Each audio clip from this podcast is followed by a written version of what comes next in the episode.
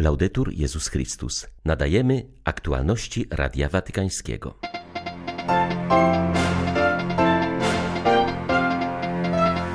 Z diabłem się nie dyskutuje i nie negocjuje, mówił Franciszek na Anioł Pański, zachęcając do dobrego wykorzystania czasu wielkopostnych zmagań.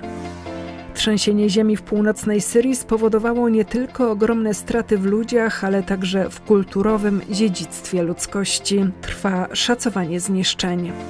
Młodzież z Ukrainy przygotowuje się do udziału w Światowych Dniach Młodzieży. By wyjechać do Lizbony, potrzebuje materialnego wsparcia.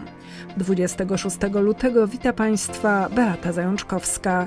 Zapraszam na serwis informacyjny.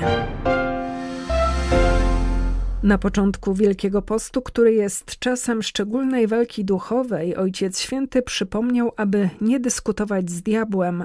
Podkreślił, że sprawca podziałów uczyni wszystko, by nas oddzielić od Jezusa, skłócić z braćmi i doprowadzić do samotności i rozpaczy. Dlatego też zamiast z nim negocjować na jego kuszenie, powinniśmy odpowiadać mocą Słowa Bożego. Jezus przezwycięża pokusę. W jaki sposób? Unikając dyskusji z diabłem i odpowiadając Słowem Bożym. Cytuję trzy zdania z Pisma Świętego, które mówią o wolności od rzeczy, o zaufaniu i o służbie Bogu. Trzy zdania przeciwstawiające się pokusie. Nie rozmawia z diabłem, nie prowadzi z nim negocjacji, ale odpiera jego insynuacje dobroczynnymi słowami Pisma Świętego. Jest to zaproszenie także dla nas. Z diabłem się nie dyskutuje, nie negocjuje, nie rozmawia. Nie pokonuje się go negocjując z nim, ale przeciwstawiając się jemu Słowem Bożym. W ten sposób Jezus uczy nas bronić jedności z Bogiem i między sobą przed atakami sprawcy podziałów. W kontekście walki duchowej papież zachęcił do zastanowienia się nad tym, jakie miejsce w naszym życiu zajmuje Słowo Boże. Czy odwołuję się do Słowa Bożego w moich duchowych zmaganiach? Jeżeli mam jakąś nawracającą wadę lub pokusę, to dlaczego, otrzymując pomoc, nie szukam wersetu ze Słowa Bożego, który odpowiada na tę wadę? A następnie, gdy nadchodzi pokusa, czy je wypowiadam, czy modlę się nim, pokładając ufność w Bogu? Spróbujmy, to nam pomoże w pokusach, aby pośród kłębiących się w nas głosów zabrzmiał ten dobroczynny Słowa Bożego. Niech Maryja, która przyjęła Słowo Boże i swoją pokorą pokonała arogancję sprawiającego podziały, towarzyszy nam w duchowych zmaganiach Wielkiego Postu. Na zakończenie południowego spotkania na Anioł Pański papież mówił o ostatnich tragediach, które dotykają świat. Wspomniał napięcia w Ziemi Świętej, nasilenie terroryzmu w Burkina Faso i wojnę na Ukrainie. Nawiązał też do dramatu, który dotknął włoską Kalabrię, gdzie w wyniku potężnych ulew zginęło dziś ponad 40 osób, w tym dzieci. Franciszek zapewnił o modlitwie za ofiary i wezwał do niesienia pomocy potrzebującym. Zachęcił też do modlitwy o pokój i sprawiedliwość. Wciąż napływają bolesne wiadomości z Ziemi Świętej. Jest wielu zabitych, także wśród dzieci. Jak powstrzymać tę spiralę przemocy? Ponawiam apel, by dialog wziął górę nad nienawiścią i pragnieniem odwetu. Modlę się do Boga za Palestyńczyków i Izraelczyków, by przy współpracy wspólnoty międzynarodowej znaleźli drogę do braterstwa i pokoju. Nie zapominajmy o tragedii wojny na Ukrainie, która trwa już rok.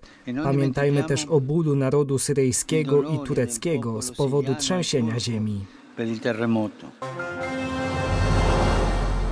Chrześcijanie w Jerozolimie na co dzień są narażeni na upokorzenia ze strony ortodoksyjnych Żydów. Jednakże my się tego nie boimy, to nas tylko umacnia i jednoczy, mówi biskup William Szomali, wikariusz generalny łacińskiego patriarchatu Jerozolimy. Zastrzega on, że nie jest to zjawisko powszechne, nie można powiedzieć, że dotyczy wszystkich ortodoksyjnych Żydów. W Jerozolimie jest to bardziej odczuwalne, bo to właśnie tam żyją najbardziej skrajne nurty izraelskiego społeczeństwa, mówi palestyński biskup. Antychrześcijańskie agresje zaczynają się od rzeczy bardzo błahych, ale są też i takie, których nie można tolerować. W czasie procesji naszych patriarchów, ormiańskiego, prawosławnego, łacińskiego do grobu pańskiego, fundamentalistyczni Żydzi odwracają czasem głowy, by nie widzieć krzyża. Czasami plują na ziemię albo na przechodzących duchownych. Ormiański ksiądz został uderzony na ulicy. Ostatnio zaatakowano cmentarz protestancki, ale to nie jest rzecz odosobniona, zwłaszcza na górze Syjon, gdzie znajduje się grób Dawida i wieczernik. Powtarzają się akty wandalizmu, spalono organy u ojców benedyktynów, w nocy pojawiają się graffiti, życzące śmierci chrześcijanom, palestyńczykom, Arabom. W większości przypadków sprawcy nie zostają ujęci, pozostają na wolności. Przede wszystkim chce się uczyć, obserwować i zadawać pytania, mówi biskup Frank Leo, wybrany przez papieża na arcybiskupa Toronto. Zaznacza on, że w przyszłej posłudze ważne są dla niego kwestie rodziny, starszych i młodych. Toronto obok Quebecu należy do najważniejszych stolic biskupich w Kanadzie. Mieszka tam prawie 2 miliony katolików. Dużym wyzwaniem jest sekularyzacja, a także zachowanie jedności pośród wielokulturowości. Z radością pragnę przyjąć nowe obowiązki i widzę tę nominację jako szansę na wzrost w wierze, zapewnia biskup Frank Leo. Po pierwsze trzeba przemyśleć to, co już się dzieje. Duch Święty jest pierwszym ewangelizatorem. Ważne jest potem włączyć się w działanie Ducha Świętego, mnożyć je i być częścią tego wspaniałego ruchu ewangelizacji, który już trwa.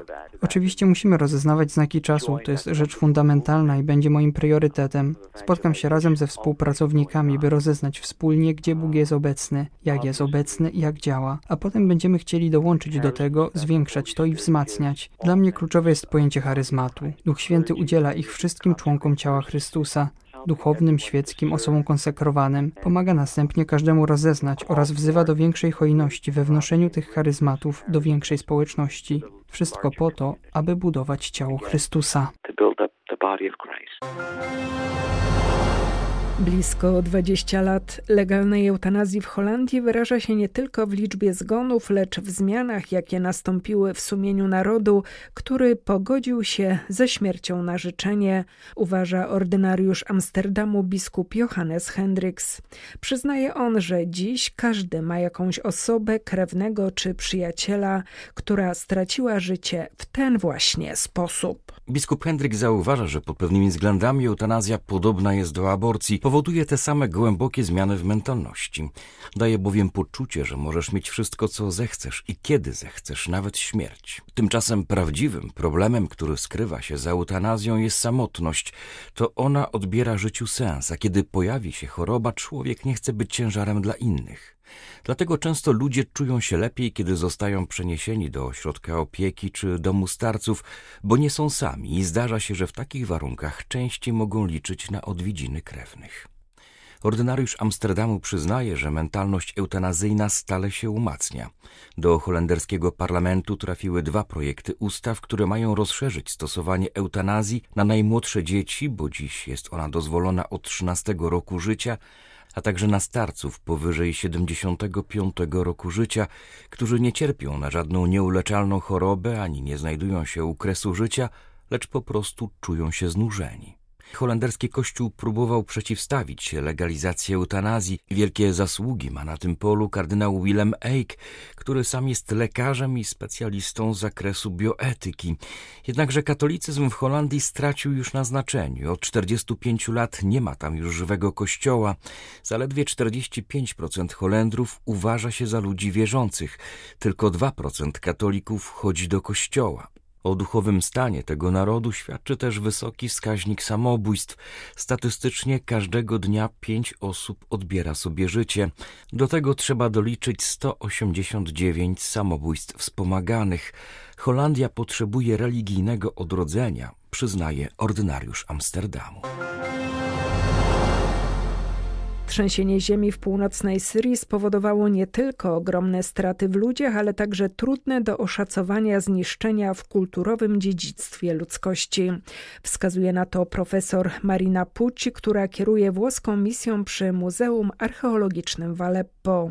To właśnie tam przechowywane są najcenniejsze zabytki z całej północnej Syrii. Profesor Pucci wskazuje, że wciąż trudno jest ocenić skalę zniszczeń, bo wciąż najważniejsze jest niesienie pomocy ofiarom kataklizmu. Jesteśmy jednak świadomi, że Aleppo to miasto, które ma ogromne znaczenie dla kulturowego dziedzictwa ludzkości, mówi włoska archeolog. Aleppo to miasto, którego historia jest poświadczona od samych początków cywilizacji w Syrii, czyli pięciu tysięcy lat przed naszą erą. Najbardziej znane świadectwa pochodzą z epoki brązu. Ponadto są też pozostałości po epoce rzymskiej, jak i szczególnie średniowiecznej.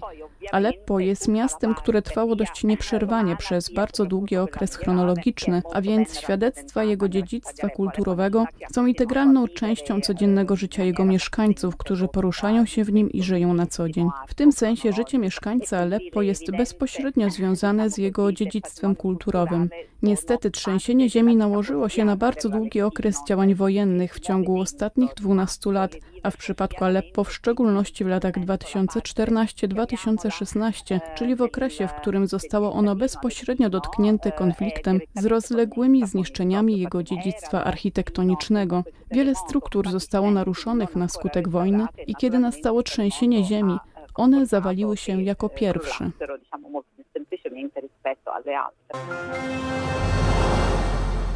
Młodzież z Ukrainy będzie chciała opowiedzieć rówieśnikom z całego świata o tym, czego doświadcza w czasie wojny.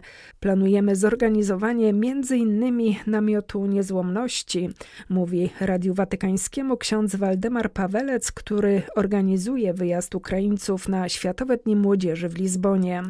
Pierwszym wyzwaniem jest zdobycie funduszy potrzebnych na wyjazd. Mimo wojny w całym kraju prowadzone są duchowe i modlitewne przygotowania do tego wydarzenia, w które młodzież bardzo chętnie się włącza. Dla tych, którzy z powodu konfliktu nie będą mogli wyjechać z Ukrainy, planowane jest równoległe spotkanie w którymś z maryjnych sanktuariów tego kraju, mówi ksiądz Pawelec. Mamy w tej chwili zgłoszenia o kilku grupach z Ukrainy. To są przede wszystkim wspólnoty, to są przede wszystkim małe grupy parafialne, dlatego że no już połowa potencjalnych uczestników nie może wyjechać z Ukrainy, bo są to chłopcy, mężczyźni od 18 lat jest to główny problem. Czyli jeżeli będziemy mówili o mężczyznach, o chłopcach, to bardziej będą to ludzie, którzy są w tej chwili poza Ukrainą, czyli wyjechali, kiedy się rozpoczęła wojna, albo jeszcze wcześniej, bo również chcemy ich włączyć do całego przeżywania tych Światowych Dni Młodzieży w Lizbonie. Jeżeli uda nam się zebrać tutaj 500 osób, to będę płakał z radości. Jeżeli chodzi o kwestie też finansowe, bo to jest bardzo ważne dla nas, to no, szukamy też możliwości wsparcia finansowego dla młodzieży. Przygotowujemy się bardzo mocno, aby jak najbardziej owocnie przeżyć te dni, przygotować e, pobyt i przebywanie i przeżycia też duchowe ukraińskiej młodzieży Światowych Dni Młodzieży w Lizbonie. Będziemy chcieli zaznaczyć swoją obecność i też e, być ambasadorami tego, co się w tej chwili dzieje na Ukrainie, czyli no, wojny, która trwa od roku. Na przykład znalazł się taki projekt, żebyśmy w jakimś miejscu tutaj lokalizacji zorganizowali taki namiot niezłamności, żeby młodzież całego świata mogła odczuć to, co czuje młodzież ukraińska wtedy, kiedy nie ma światła, kiedy nie ma dostępu do internetu, do elektryki, kiedy jest chłodno, a nie ma się jak ogrzać. Chcielibyśmy zorganizować. Zobaczymy, jest to bardzo możliwe i myślę, że też to się spodoba organizatorom. My organizujemy ten wyjazd młodzieży ukraińskiej razem z dwóch kościołów, czyli Kościół Młodzież Grekokatolicka i Młodzież Rzymskokatolicka. Chcemy ich zawieść razem, też działamy razem w komitecie wspólnie. Jest to też pewna nowość, bo wcześniej nie było takich wydarzeń. Teraz robimy to rzeczywiście razem i wszelkich środków funduszy szukamy też razem. Były to aktualności Radia Watykańskiego. Laudetur Jezus Chrystus.